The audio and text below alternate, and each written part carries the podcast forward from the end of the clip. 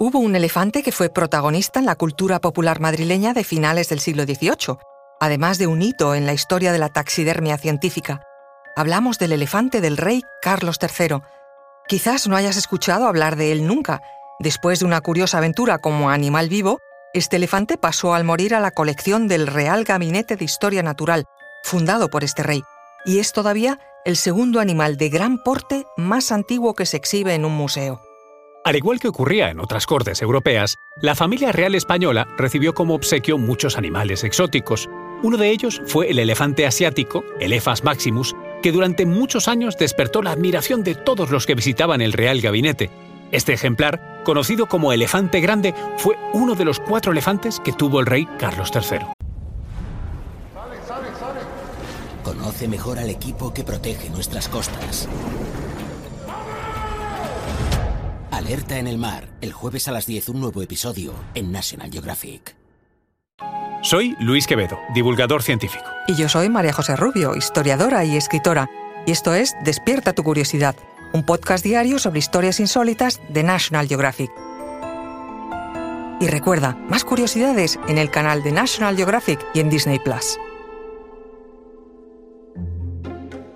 Todo comenzó en 1773, cuando el gobernador de Filipinas, Simón de Anda Salazar, decidió regalar un elefantito de cinco años y medio al rey de España. De todos era conocido el interés por la ciencia que tenía este monarca. En 1740, cuando Carlos III era rey de Nápoles, ya había recibido un elefante del sultán de Turquía, que le había maravillado. El propio rey lo describió como un animal muy singular, tanto por su figura como por sus movimientos, muy manso, obediente, que parece tener mucha inteligencia. Por eso ahora, 30 años después, el gobernador de Filipinas trataba también de halagarle. El elefante fue embarcado en Manila, en la fragata Venus de la Real Armada, que arribó a la isla de San Fernando, en Cádiz, el 24 de julio de 1773, después de seis meses de travesía. Antes de partir, el animal fue acostumbrado al sonido de los cañones, no fuera a ser que en mitad del recorrido hubiese combate y el animal se asustase destartalando las bodegas del barco. Antes de que llegara a España, ya se había dispuesto su traslado a la granja de San Ildefonso, en Segovia, el lugar donde los reyes pasaban los meses de verano. El traslado, un viaje de 800 kilómetros por las tórridas tierras de Andalucía y La Mancha en pleno verano, se confió el joven teniente de fragata José de Macerredo, este recibió instrucciones para el viaje que se conservan en el archivo del Museo Naval de Madrid. La tropa que acompañaba al elefante para que llegase en buen estado a la presencia del rey constaba de 15 personas. Un sargento, un cabo, ocho soldados, un patrón de bote, dos artilleros de mar, un proveedor y dos indios malabares, estos últimos especialistas en doma y cuidado de elefantes. Para el transporte de los bultos y el descanso de la tropa, dispusieron de una galera, un carro grande de cuatro ruedas, cuyos lados y bajos iban forrados de estera y siete bagajes, que eran carros de dos ruedas. El carro y las bestias de carga debían transportar todo lo que necesitara el elefante, como medicinas, agua, comida variada, arroz, azúcar, pan, maíz verde y hasta un barrilito con una arroba de aguardiente, que habría de servir como medicina. El indio, rebautizado como Francisco de la Cruz, era el encargado de decidir la hora a la que comía el elefante, la cantidad y las especies que se le daban. En la galera también iban los vestidos de grana ribeteados de oro, del elefante y del indio malabar, confeccionados en Cádiz durante los días de aclimatación que se utilizarían en la presentación del elefante al rey Carlos III. El itinerario elegido partía de la isla de León. Después hacía parada en numerosas poblaciones, en cortos tramos, desde Jerez hasta la granja de San Ildefonso en Segovia todos los pueblos del tránsito estaban obligados a facilitar a la comitiva del elefante el alojamiento y los víveres que necesitasen. Para que el animal no se fatigase demasiado, se saldría al amanecer, interrumpiendo la marcha entre las 8 de la mañana y las 5 de la tarde, para luego continuar hasta la puesta de sol. De este modo se cubrirían entre 11 y 16 kilómetros al día, aunque, ante cualquier signo de fatiga, se haría una parada o se pondría fin a la jornada. Tras el largo periplo, que se prolongó durante 42 días, el paquidermo llegó a San Ildefonso la tarde del 26 de septiembre de 1773. Allí fue recibido por Carlos III. Después fue trasladado al Escorial, junto al rey, para viajar a continuación a Madrid, donde permaneció un mes, ya que el monarca deseaba que el pueblo pudiera verlo. En Madrid, el pequeño elefante causó asombro y admiración entre la población, un revuelo que quedó reflejado en obras de teatro, sainetes, poesías. Por ejemplo, el dramaturgo Ramón de la Cruz se inspiró en él para escribir su sainete El elefante fingido, en el que se burlaba de las exigencias que el poder central había impuesto a los pueblos y ciudades que estaban en el itinerario para satisfacer las demandas de alimentación y alojamiento.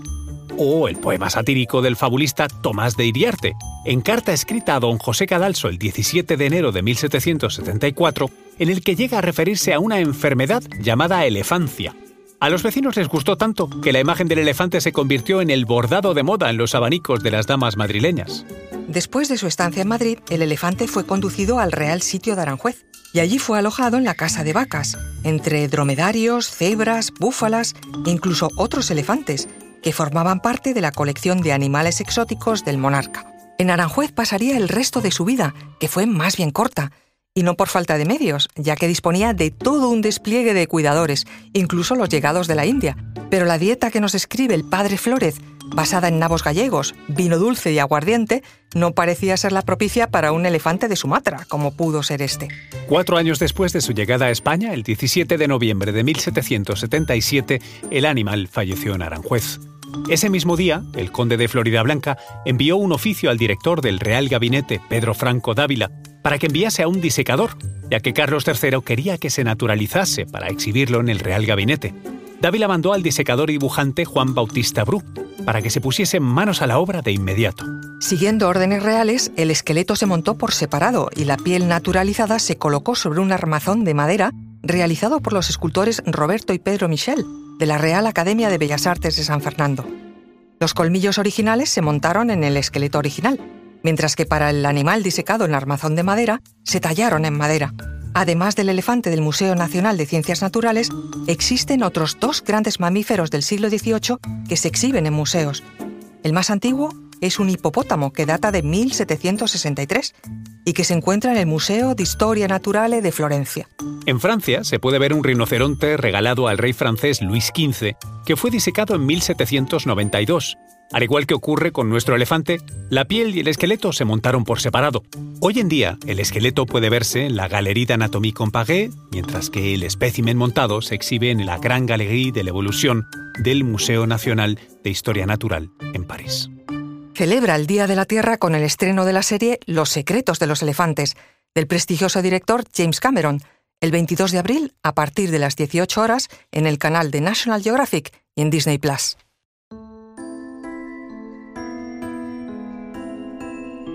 Recuerda que Despierta tu Curiosidad es un podcast diario sobre historias insólitas de National Geographic. Disfruta de más curiosidades en el canal de National Geographic y en Disney Plus. No olvides suscribirte al podcast y darle al like si has disfrutado con nuestras historias.